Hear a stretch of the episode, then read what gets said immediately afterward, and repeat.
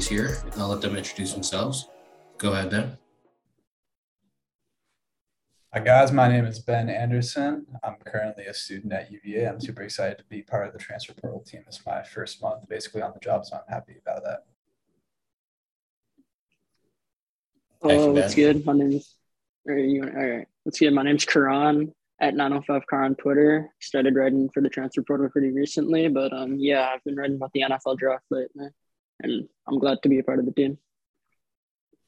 Welcome both Karan and Ben. They are very knowledgeable. You'll see that down the line, if not already.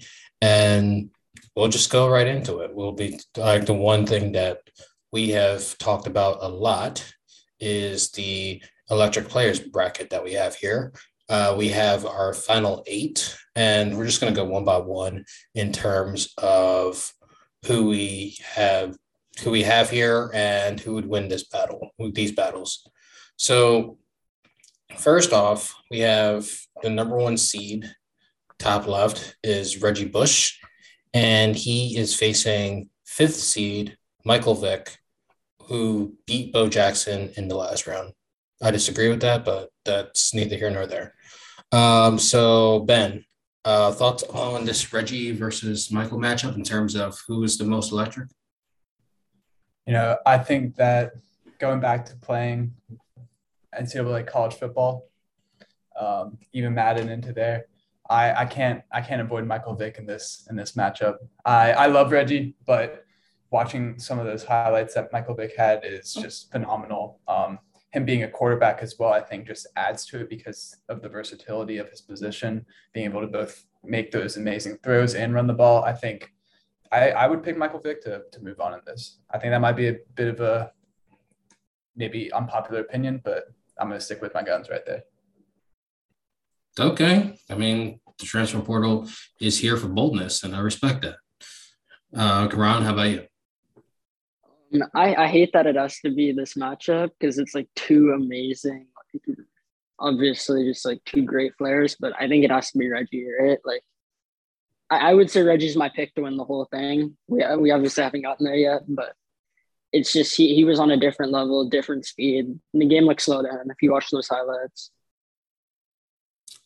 Okay, one Reggie, one Mike. Guess I'm the tiebreaker here. Um, it's tough because I know for me, I do think Reggie should make the final four. Thing is, Michael Vick was just such a dog in terms of like how he played, athleticism, leading Virginia Tech to the national title game. Uh, I just, as much as I want to go Michael, it's Reggie. Everybody here grew up with Reggie Bush. Like Reggie was Florida Sports Center top 10 every single week at USC. It's him. Like the only other, like I see a few people that can take him, but I don't see them taking them at this point. So I got to apologize to Mike Vick. It's not him. So it's two to one. Reggie moves on. Sorry about that. Now, moving down the same bracket, we have arguably the toughest matchup I've seen here. We have number three seed.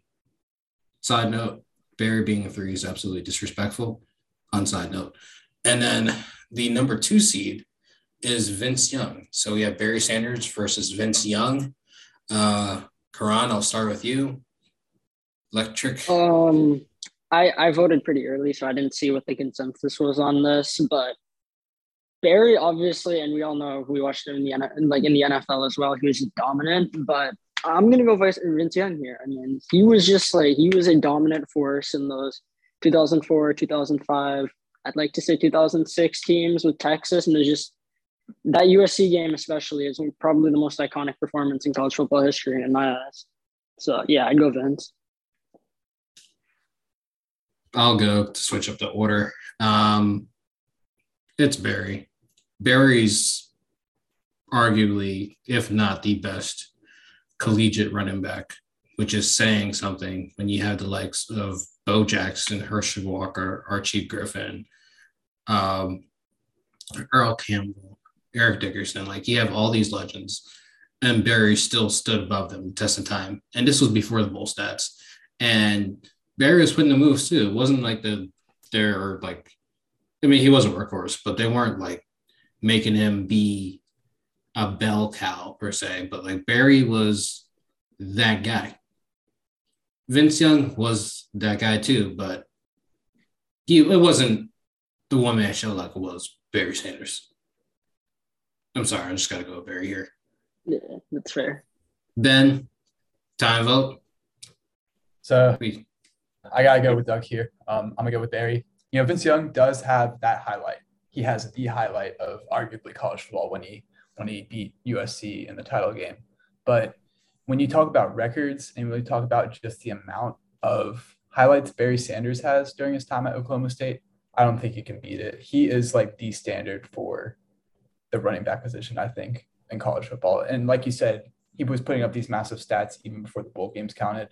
Uh, Doug, you said that. I, I can't I can't ignore what Barry did. So I'm going with Barry Sanders. So I guess I'll break that tie.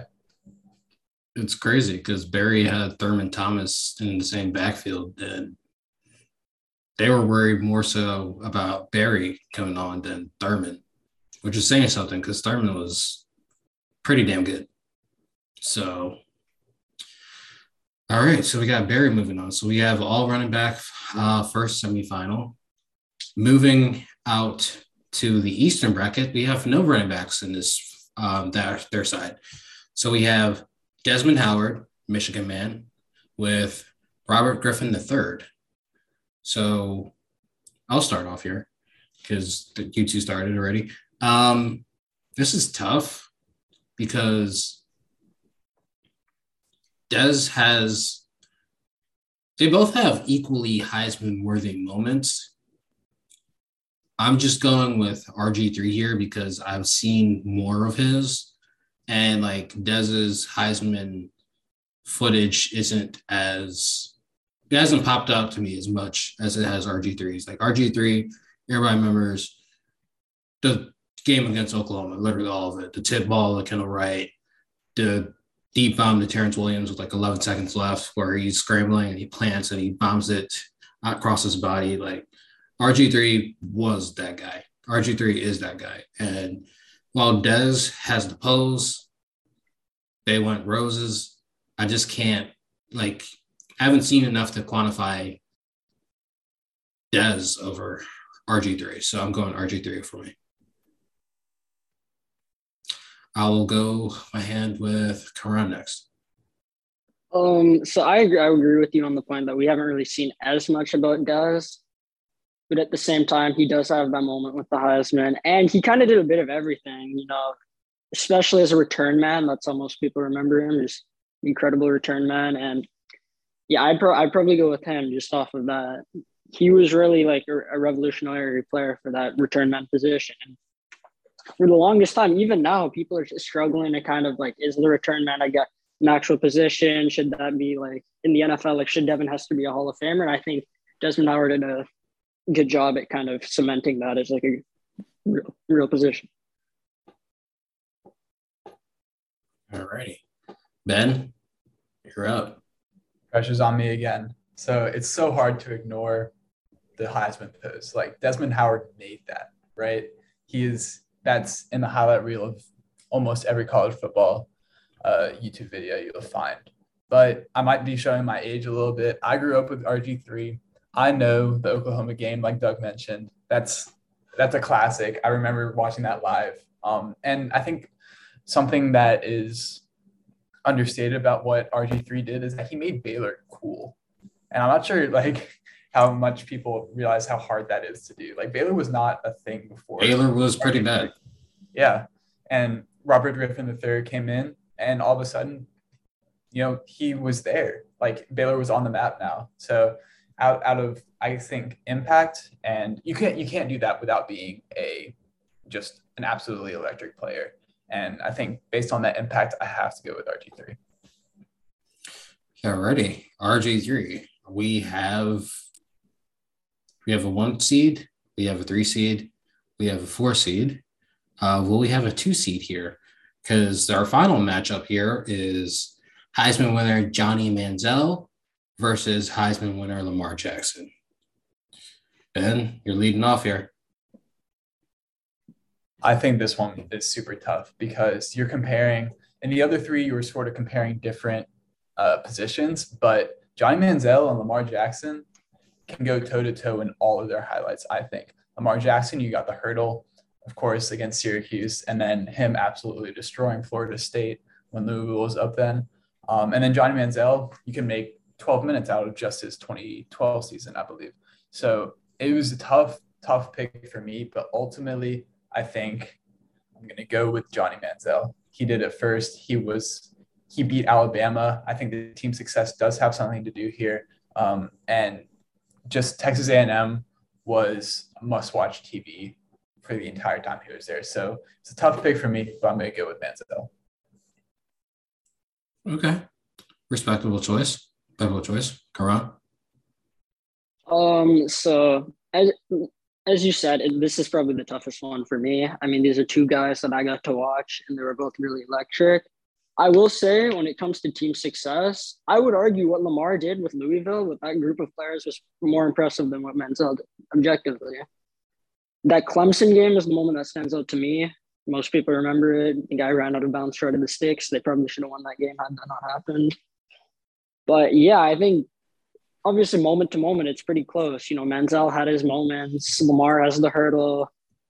Manziel had the kind of hurdle that, that comes to mind. But I, I would go Lamar because I think what he was doing with that group of players was just like remarkable, and we don't we don't see that very often.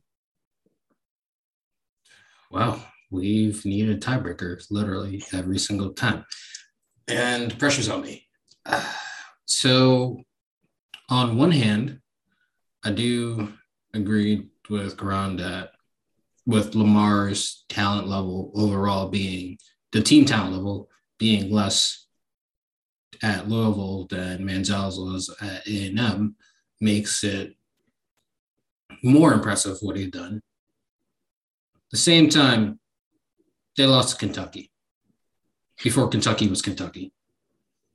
Lamar was Lamar, but they lost to Kentucky. Um, on a much more serious note, the one game that sticks out to me that's not the Alabama game is the Duke Bowl game, uh, Texas A&M Duke Chick Fil A Bowl the following year uh, when Manziel came back, and that stuck out to me because he was amazing in that comeback. Um, like Manziel is great, but I'm throwing everybody a swerve. It's Lamar Jackson. So we got a one, we got a two, we got a three, we got a four. So any objections, any final comments, at least on us, those choices that we made before we talk about the overall bracket?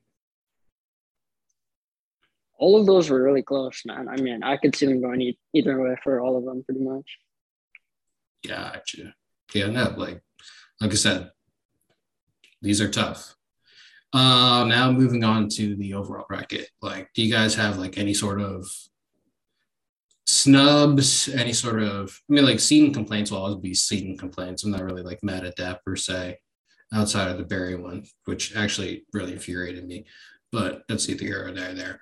But like any sort of like guys you thought should have been on here, like just as a matter of they belong versus they don't belong.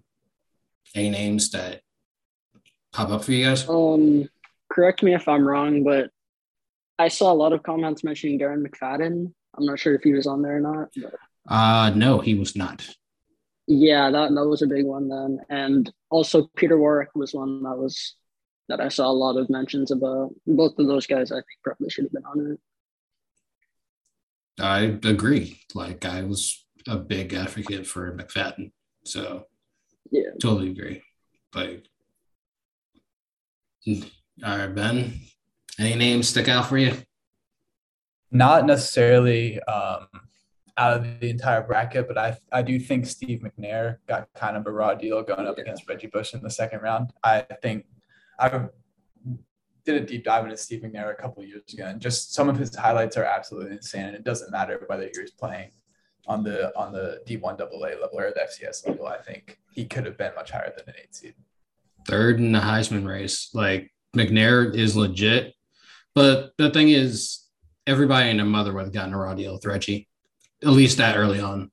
Like it's just that's just you know, reminds me of like for everybody that's a college basketball fan, that one year that Wichita State was the number one seed and they got Kentucky like in the second round.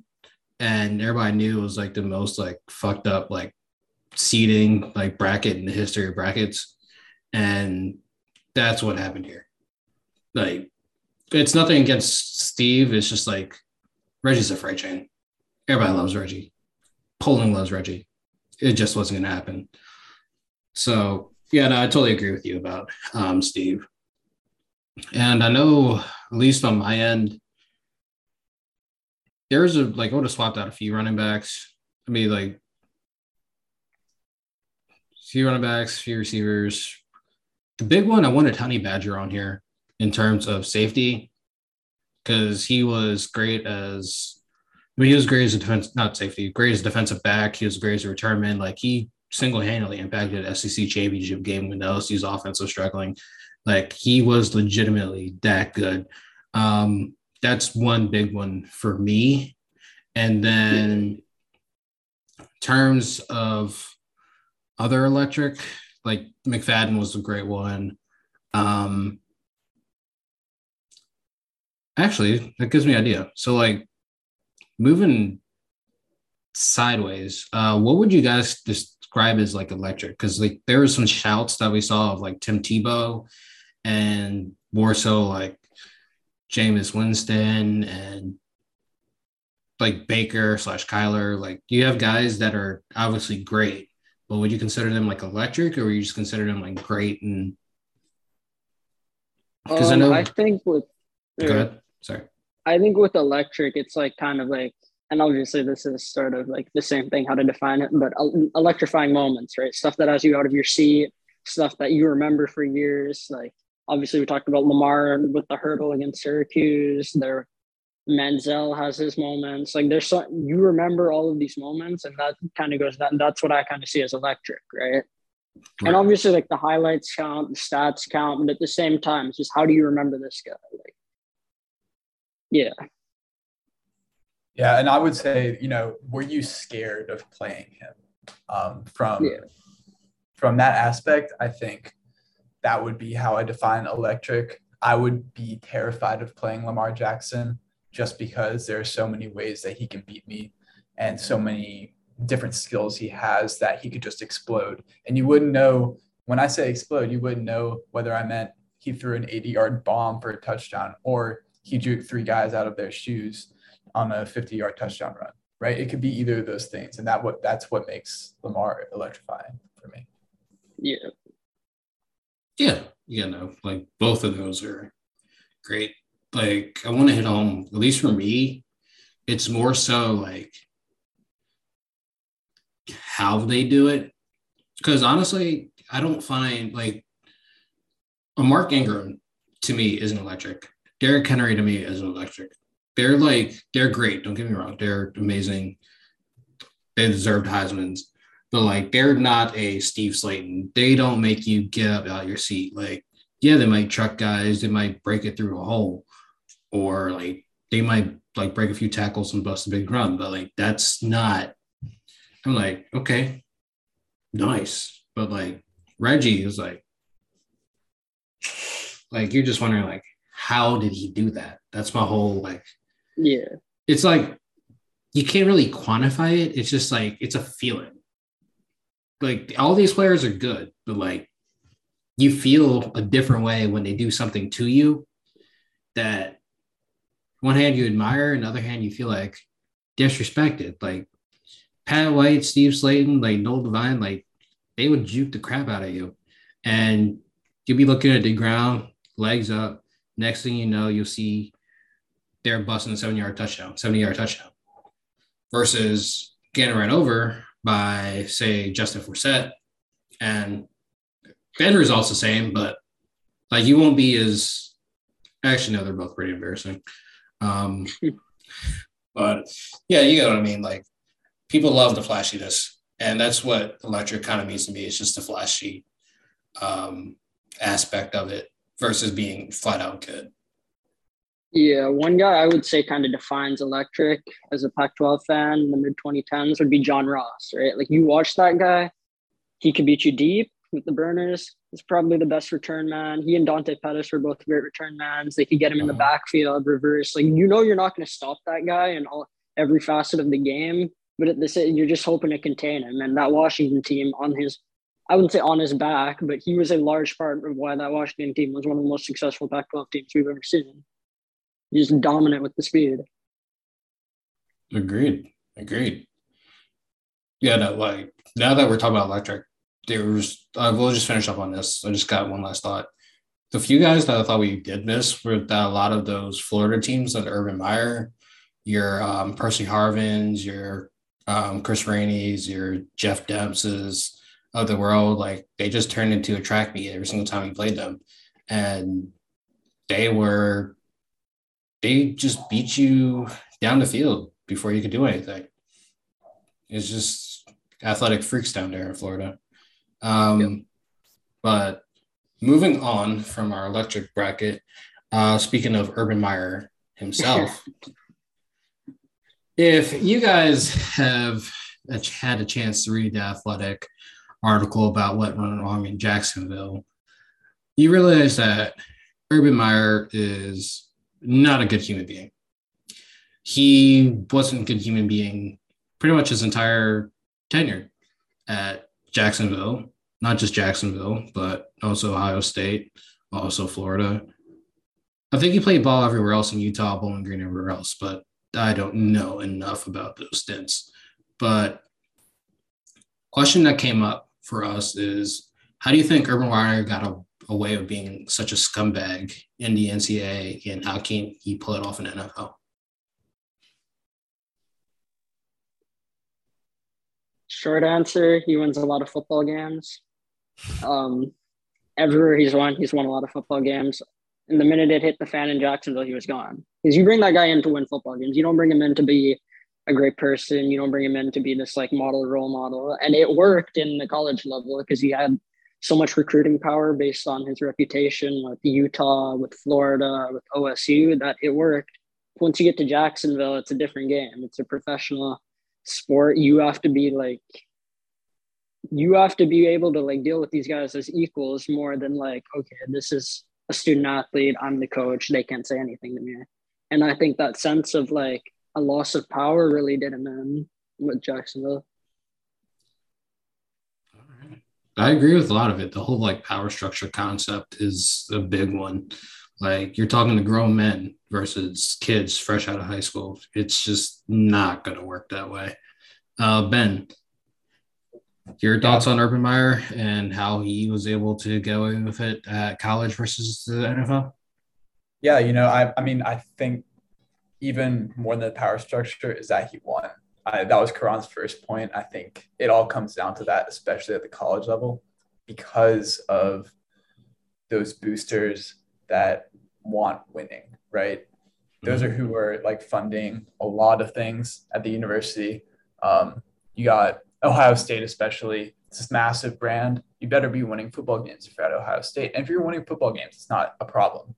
Um, well, obviously it is a problem, but in many people's eyes, you know, winning is above all. If, for example, you know, Ed Orgeron won the national championship, but as soon as LSU started struggling, those Title IX accusations came up, right? Because they were looking for a way to get him out because all of a sudden he's not winning anymore. So why keep him? Look at him. He, now he's a bad person, right? Even though those things were probably already happening during the championship run as well. Um, so I think that winning games in college especially matters a ton, and you can get away with a lot if you're that good of a coach. Yeah. You know, like winning is huge.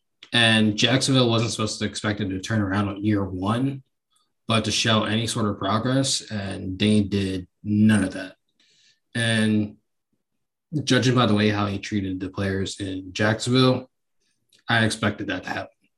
Like we've heard about the whole Zach Smith stuff in Ohio State. We heard about all the issues going on with the Florida players. Like, so we knew he ran a pretty like loose ship, and at least with player conduct, and he was trying to be, even though he was trying to be a hard ass in Jacksonville, and he wasn't necessarily the same guy at UF and Ohio State. He was winning, so he was able to let those reins loose. But he was trying to instill his culture day one. But like I said, you're talking to grown men. You try to pull that, they can do anything back at you. And they are grown enough to deal with the repercussions. If you do something in college, next thing you know, you're off the key, off the team. The coach badmouths you around circles, and you either got to go to JUCO, D2, D3, like just to build your reputation back up. So as coaching fraternity in college runs deep. NFL, he's an outsider, so you can do whatever the fuck you want, basically. Um, if he comes to like Urban Meyer being a dick to you, but like I said, if you're winning, things won't pop up as much. I mean, like Urban was winning at Ohio State and stuff still popped up. Same thing with Florida. But like when he's felt when stuff started to slip away, you start hearing about those heart problems. You start hear see him like on the sidelines struggling for dear life. You can already tell he had the escape route, and he's a commitment phobe. He surrounds himself around awful people. He doesn't care to change. Um, honestly, the best thing he should have done was just stay with TV. He's an easy gig. He can criticize whoever he wants. He's got protected because he could just say he's working for television. But alas, he's a scumbag. And I'm glad he's gone. I'm glad that Jacksonville is a new coach, and hopefully that that franchise can move on in uh, due time and become a 500 level program. Because um, that AFC South is generally not good, and if things break absolutely perfect, they can make the playoffs. I doubt it, but who knows? They can. Yeah. You know, I also do wonder about how successful Urban Meyer would be in this new era of college football with all the one time transfer rules and the uh, NIL, especially because as you can, I think you can see that coaches have, they still have a ton of power, don't get me wrong, but players have a little bit more freedom now. And it'd be interesting to see how he deal, how he dealt with that because based on, based on what happened in Jacksonville with players suddenly having a ton of power, I'm not sure how well he deal with his maybe wide receiver three, Jameson Williams, for example, walking up to him and saying, you know, I want to transfer. I'm not getting enough. I'm not getting enough snaps here. So I do wonder if it was like more of a an era in football that he was successful in and how well he would have dealt with the new age of college football, if you want to call it that. So funny enough, I feel like an apt comparison to him will be Mullen and the Dan Mullen in the sense that he might not have adapted as well as he should have. Like both are great X's and O's coaches. The big difference between Urban and Dan is that Urban will recruit and he can play up to boosters, while Dan is kind of lazy in that regard and kind of got complacent at like Mississippi State level of doing stuff. But that's like one of the big differences. At the end of the day, it's like they both um, are great X's and O's, but they suck with dealing with like personalities and with people having a lot more freedom in terms of transferring and moving on. I can't see like, I mean, if it wasn't for the fact that it was Ohio State, there'd probably be a lot more transfers out. But the program at that level, people will just stick it up, um, get that brand recognition, and just because of the weight of that name, they'll stay unless they get recruited by Jameson, where he moved to Alabama. Um, if they have the weight of like the name of Ohio State, they know that they'll be pretty good, whether they'll get drafted, even though they didn't play as much, or they go on to not play football and move somewhere else in their next phase of life. But like you said, the freedom, you won't see as many guys staying or sticking it out. So yeah. And uh, the last thing I'll say on that is another good comparison might be Gary Patterson at TCU, well, formerly at TCU. I think a lot of you could read a couple things about him not necessarily dealing with players all that well towards the end of his tenure, even though he's a fantastic strategic coach by all accounts. Um, a lot of times you would hear just the most general thing is saying, oh, look, the game is passing by. And I do wonder if that's the same thing with Urban. It's a fair shout. It's a fair shout. Um, any last words, Karan?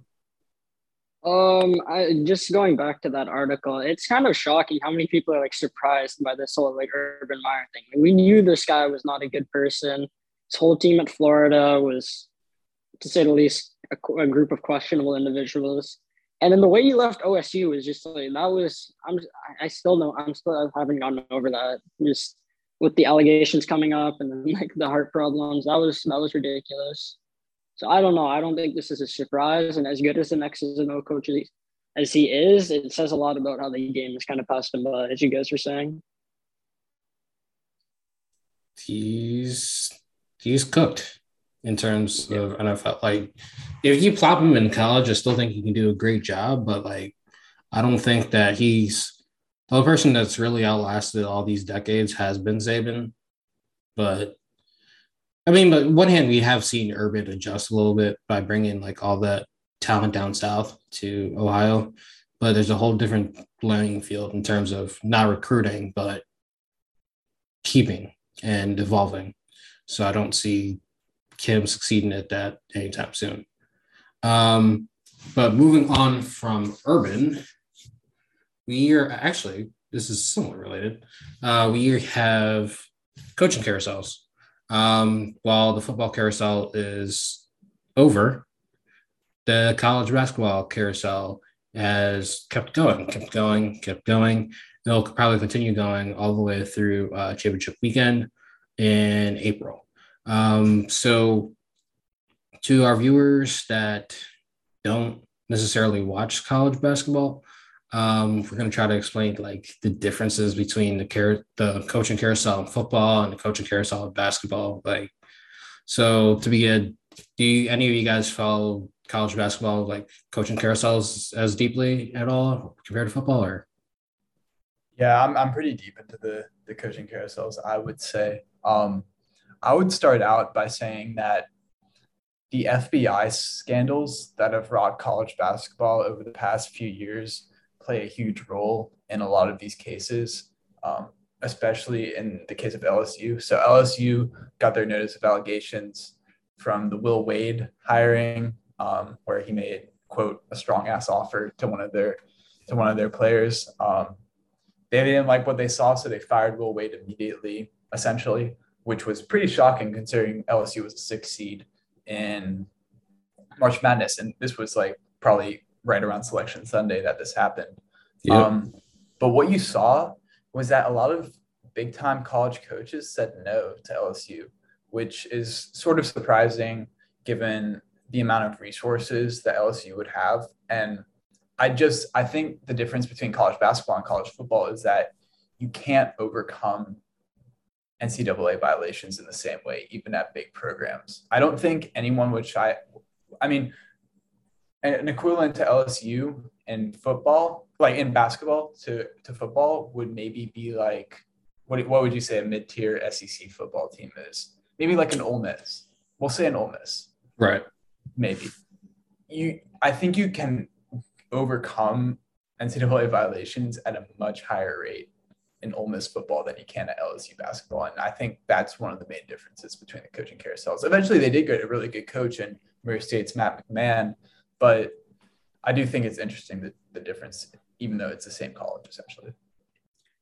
I'll say for me, uh, the big difference is that the football carousel is, I mean, not in terms like length, but it's also a lot more bizarre and insane in the fact that people will track flights all the time of private airports and they'll make they'll track locations. They'll use every single resource like known to man. Like also, folks, please check message boards during uh, coaching searches. They are the most entertaining thing you'll see.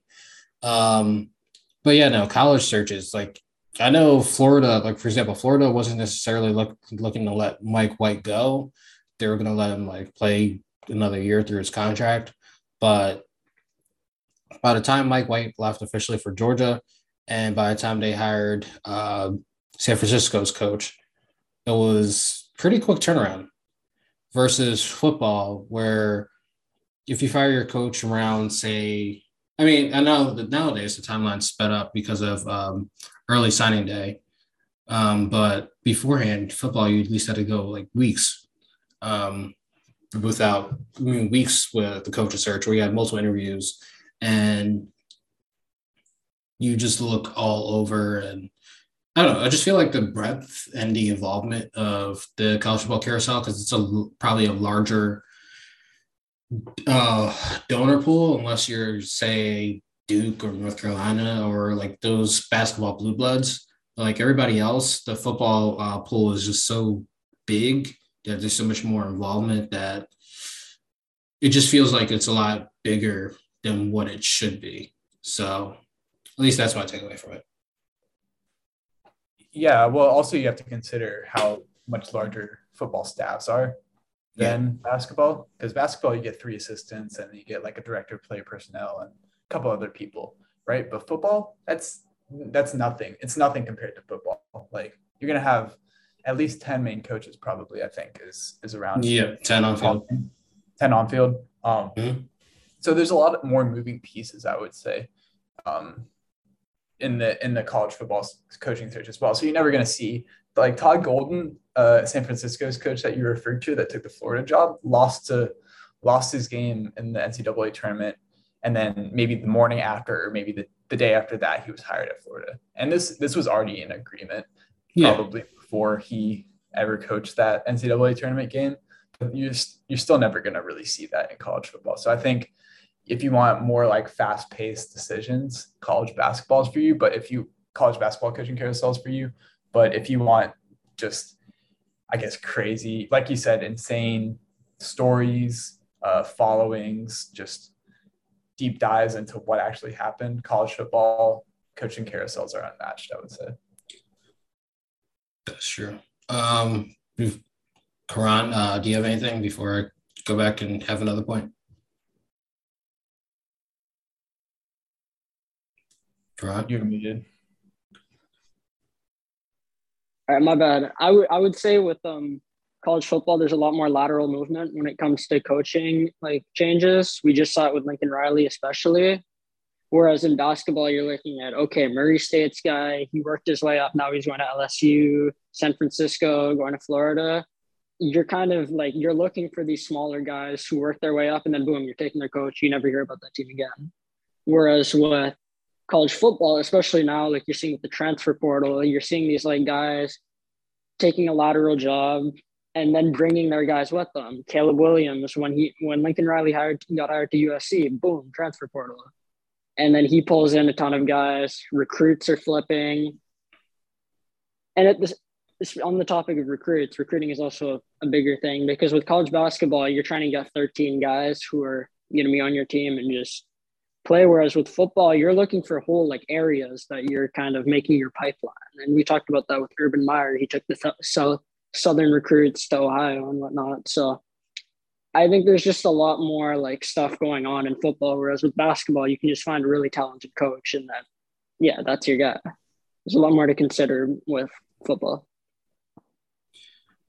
Yeah, yeah, no, like I'm gonna push back on that lateral movement a little bit because I was thinking that in college basketball, like you'll have coaches that will take lateral jobs just for the fact that there's like pressure mounting on them.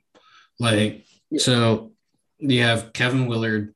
I mean, he wasn't in any danger of being fired at um, Seton Hall, but he went to Maryland.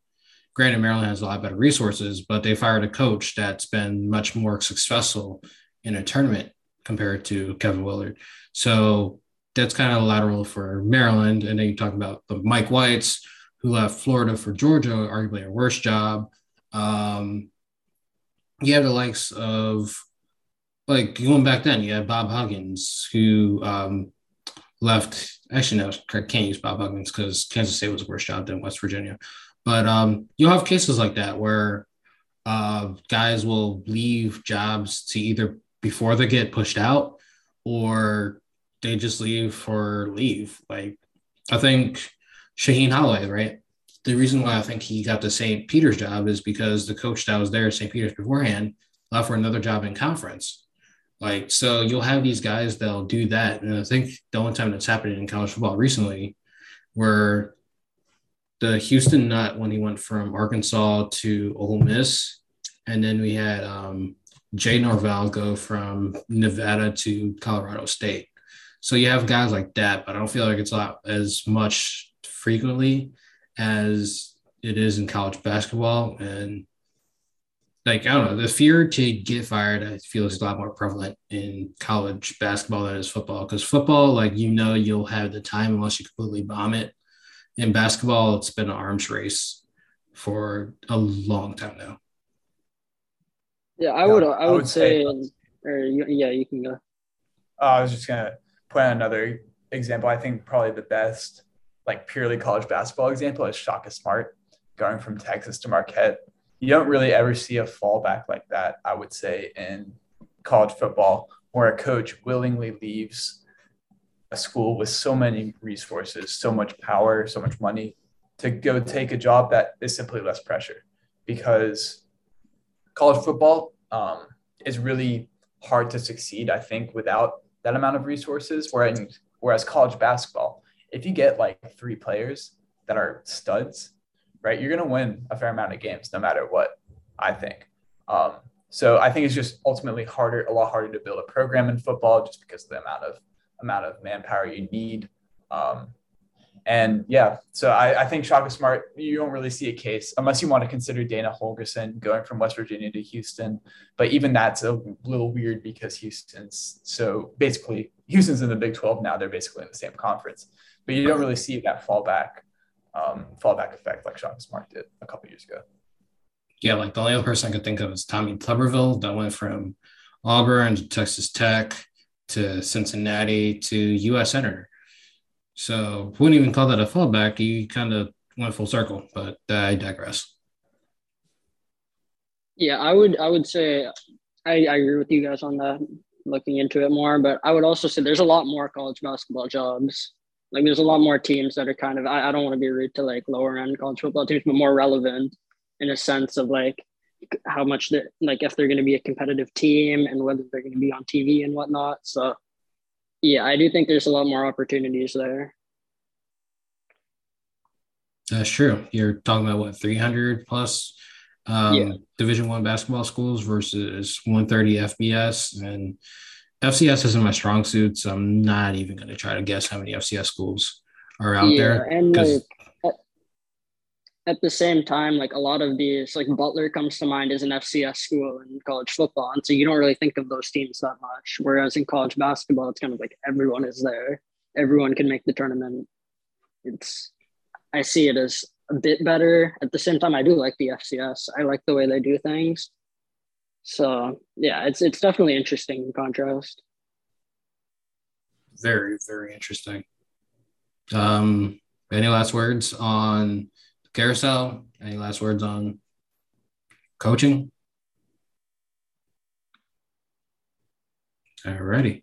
Uh, so before we go, speaking of college basketball, it is March Madness. We the Sweet 16 starts on Thursday, and we are going to try to create a team.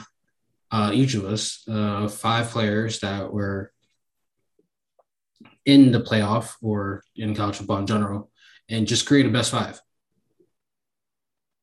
Create a best five.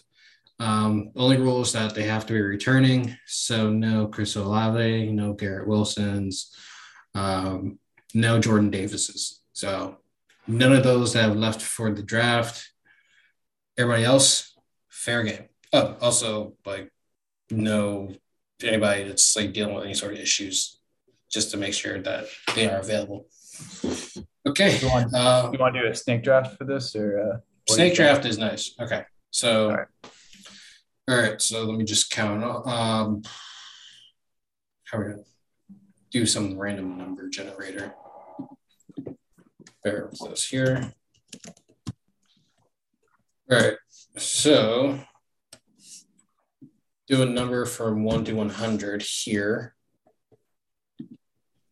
Close. Hold on. I'll do it on. Okay. I'll do it here. Can you see my screen?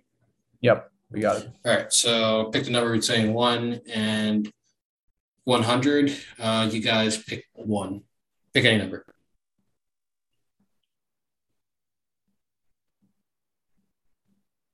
Uh, 33.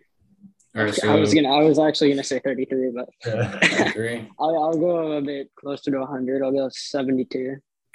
33, 72, 57. Whoever's closest goes for gets to choose where they go. 33, 57, 72. All righty. Uh, hey, You, all right, pick your spot. You want to go first, second, or third? um, go second. Second. Okay. Uh, you want us to go our same numbers for the other part? yeah, you can. You just take the second pick. You're good. No, you took the second pick. Yeah, I I took think 33. You were closer. No, I'm saying like you. You pick. Oh, yeah. you want to go to? First or third? Doug. Oh, I mean, I was just going to do this again, but all right. Oh, okay. Yeah. All right. So 33, 52. That's I you. Will, I will go third. Fuck. All righty. I go first. So, first pick for me is I'll go full homer. Brock Bowers. Just give me him. Um, what he does on the field is totally not normal. Um, if he does play basketball, I imagine he'd put up 25 and 10 a game. That's my first number one pick. Brock Bowers, best tight end in the country, best overall talent in the country. Calling it now. Karan, you are up next.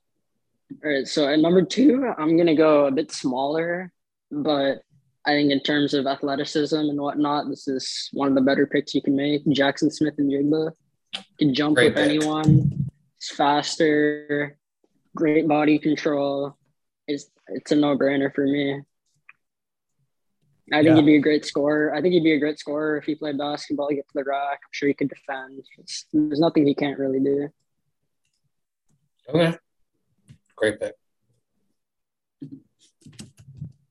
So I, with my third pick, I'm just going to go full on athlete here. I'm going to take Will Anderson from Alabama. Um, I think he showed his freakish skills in football um, during his time with the Alabama Crimson Tide, and I think those will translate. He's got a great body for for basketball as well. Has a strong two guard. Um, I love him. I love him with this pick for third. And then, um, for my fourth pick, I will go. This is this is a tough one. Give me a second.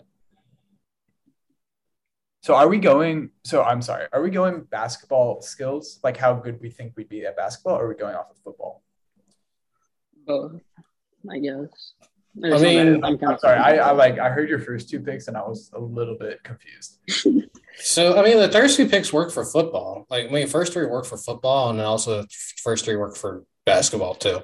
So, right. I got depends. How do you so want what are to? we? Football or basketball? I'm good with either, but I was prepared for football.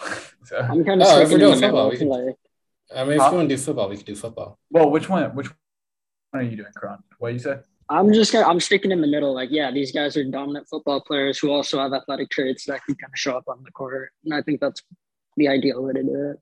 Got it. That's fair enough. Okay. Okay, perfect. good. All right, I'll go then with my hmm, with my fourth pick. I'm going to go with Bryce Young, Fuck. double Alabama.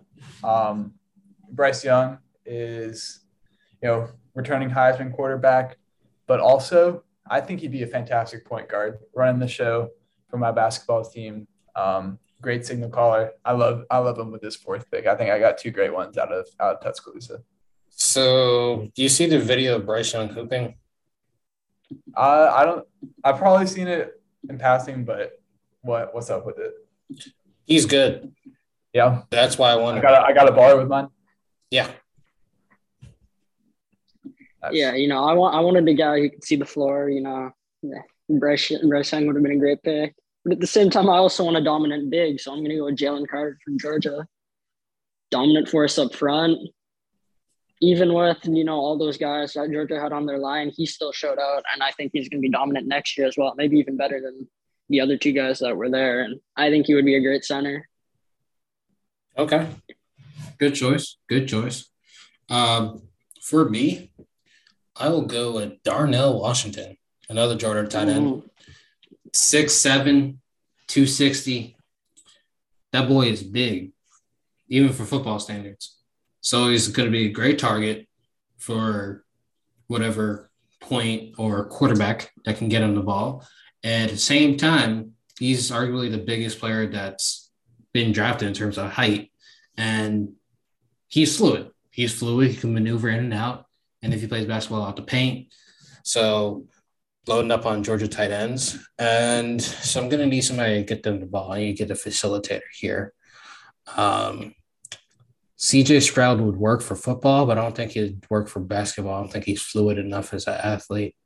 Um, athletic, but not fluid enough. Um, this is tough. You already took Bryce, which actually hurts a lot. Um, all right, gun to my head, picking. Oh, all right. I'll go with Sam Hartman. Sam Hartman can move, plays the game pretty well, pretty smooth. You know, not everybody's going to be God's given greatest athletes like the other two, but I can make it work. I can make it work. So give me Sam Hartman as my guy.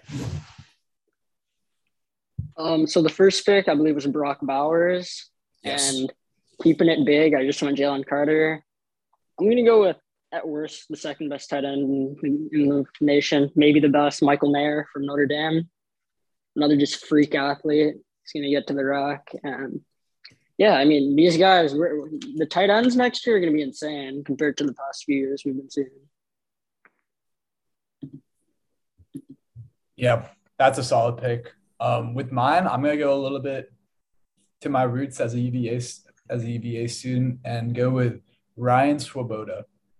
He is a right tackle who is very good in pass blocking. He actually just transferred to UCF for his final year. He went back home to Florida.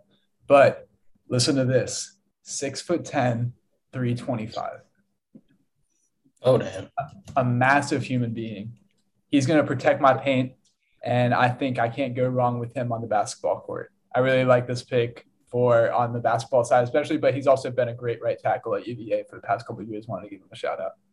Um, and then for my second pick, this is this is a tough one because I can go in a different in a few different few different directions for this, but I think I'm gonna go with a burner and try and pick up Jordan Addison out of Pitt. Fuck. Yeah. I really like this pick.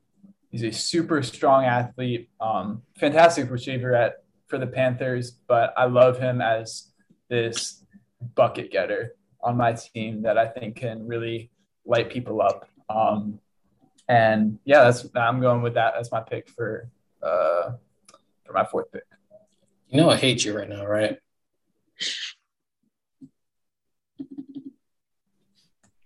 You gotta. Um, so, I like third. Right, so for my last pick, I figured I'd go with a quarterback or a point guard, you know, someone who can see the floor. And I'm kind of conflicted, you know. At the at, at one end, you want to you want a guy who like sees the floor. He's a smart dude. So like I was thinking, kind of Stetson Bennett. But I'd figured I figured I'd take I'd take a wild card, and I, I'll go KJ Jefferson. I think he provides a bit of both worlds. He's a dynamic player, but he also sees the field pretty well, does what he's asked to do. So I think he could make a pretty good point guard if he played basketball. Alrighty. Here we go. Um, so I picked Bowers, Washington, Hartman. Okay, so damn, I gotta go too.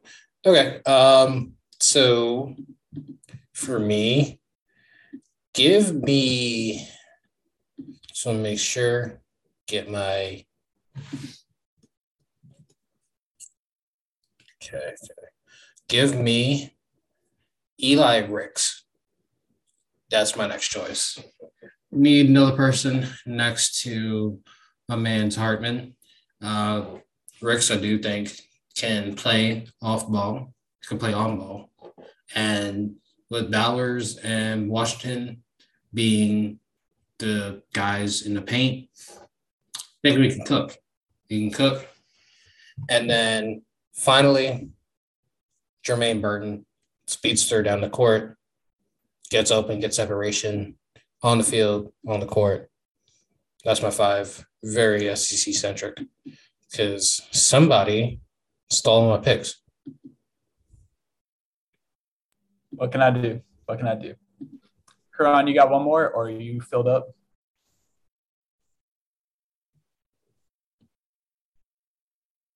You're muted. He's second. You're muted. You're yeah. You're second, and then Ben's. Last. Okay, yeah. I wasn't. I wasn't sure if I had an extra pick, but uh, I'll have to think about this one. Probably go big again. Um, this is hard. Uh, you took Eli Ricks. I'll go. With, I'll go with someone that I know can like. He's got the speed. He's got the strength. I'll go with Bijan Robinson. Okay, good choice. Yeah, you know, just off the wing, I think he could really just uh, he's a matchup nightmare. Yeah, I like I like the way he he plays, and he's a very strong runner, very physical. Okay.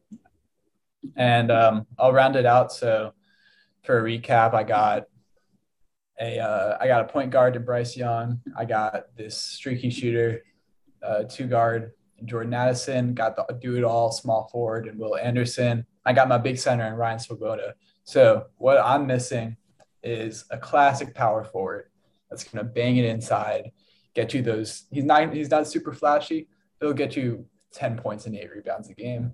And what I like out of this is Myles Murphy, defensive tackle from mm. Clemson.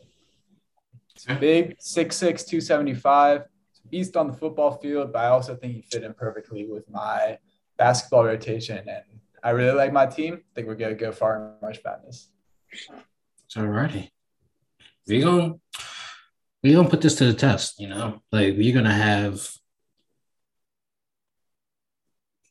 gonna see whether we can create a graphic and see who's starting five is the best, both football, basketball, potentially. But we're gonna make this happen. I do think my team's the best, even though I got sniped like four different times, but it's neither here nor there. But yeah, I, I think I got a good balance of players, you know, a lot of size, a lot of speed. I could definitely say I could see that working in the tournament, you know? Yeah, yeah, yeah, yeah no. Fair enough. Oh, yeah, that's the thing. We, if we do like do a poll, we need to like create a set of rules, like game to 21 or game to 21 full court. Because like if you do like 40 minutes, it doesn't make sense because it's just like you'll be having like defensive tackles playing full court. Like, yeah, that shit's not gonna work. But this is on point. But um, guys, any last words in regards to tonight's episode? Like any sort of closing thoughts about the future? Anything you're looking forward to coming up um, spring ball coming around the corner. A lot of spring games are going to be coming up. That should be awesome. And also, obviously, the NFL draft is pretty much a month away. NFL is kind of steered away from free agency now. It's kind of slowing down. So, yeah, we'll start to see how these picks are going to look and a lot more clarity. So, yeah, I enjoyed talking to you guys, though. Yeah, I appreciate that. Anything for you, Ben? Uh, I mean, pretty much the same. I'm Virginia had its first spring practice today. Really looking forward to getting down to see as many games, as spring games as possible, seeing what the next year college football has in store because I think it's going to be a really good one. All right. That's good. For me, it's not even spring ball. I'm looking, I'm a draft. I like forward to the draft. I'm looking forward to all my favorite players getting drafted, getting their lives changed. Um, but before we do go, I just want to bring everybody's attention to a monstrosity that's happened on uh, college football today. Vanderbilt got new logos, everybody. I just want to talk about that real quick before we head off air because that is that is criminal. I'm sorry, like why I don't know what is up with everybody being this minimalist design nowadays. Like, not everything needs to be on a letterhead. Not everything needs to be a template. Like, college logos are supposed to be goofy. The goofy ones are timeless. Like, the star and the V were perfect. The star V is perfect. There was nothing that needed to be changed. I mean, over time, you can probably play with the size of it, but like in terms of the actual concept, no. Instead, you're sticking with this generic V. It's about as bad as the Western Michigan one a few years ago. Like, stop paying these firms all this garbage. And you're like, I know why you do it is because it's easy way to get merch sales, like all that, but it's stupid. I hate it. Stop it. Not everything needs to be a brand. Just yeah, I, I just I just looked at that design and it just it's it screams like I don't know how to explain it, but like developmental football league, like XFL, USFL, like all those type of logos. It just seems very like generic and kind of. It's not gonna like ruin the jersey. It's not gonna ruin the brand, but it's just like there's nothing there. Yeah, it's the most minimalistic approach you could have taken. Yeah, I mean, I I gotta agree with both of you. Like when I saw the V and the star, like that was Vanderbilt, right? I know that's Vanderbilt. And now I don't think that people are going to look at that V and say, wow, look at Nashville, right? That's not going to be the first thing that pops up in their mind. I don't know what it's going to be. For me, it was the History Channel logo. That's what that looked like to me. But, um, but that, yeah, stick with your guts. Stick with your guns, man. Like I, that's that's all I can say on that. Yeah, man. Like it's it's bad. I just want to pray for all the fallen logos. Smiling Benny from Oregon State. All the sailor hats that happened from like the 1950s onward, especially Sailor Bear with Baylor. Do respect for bringing them back. Um, gonna miss that. Uh, just please, you're not a Big Ten school. You don't need a lo- letter as your logo. It works for the Big Ten because the Big Ten are old. They're old. Everybody accepts letters, accepts letters. Damn, I can't speak. Everybody accepts letters because they're old. It doesn't work out west outside of USC or UCLA or Oregon or Cal or Washington. Actually, it does work for the only ones that doesn't work for is Arizona State. Really, I want to now think about Arizona State. All the states really, the letters don't work, but everywhere else it does. But I digress. I'm sorry, I'm going on a tangent. But Vandy, long story short, y'all fucked up. And that should do it for this week's episode. Uh, we will see you next week. Maybe same crew, maybe different, but hopefully you guys enjoyed listening to the transfer portal presented by No Context CFB. Adios, y'all.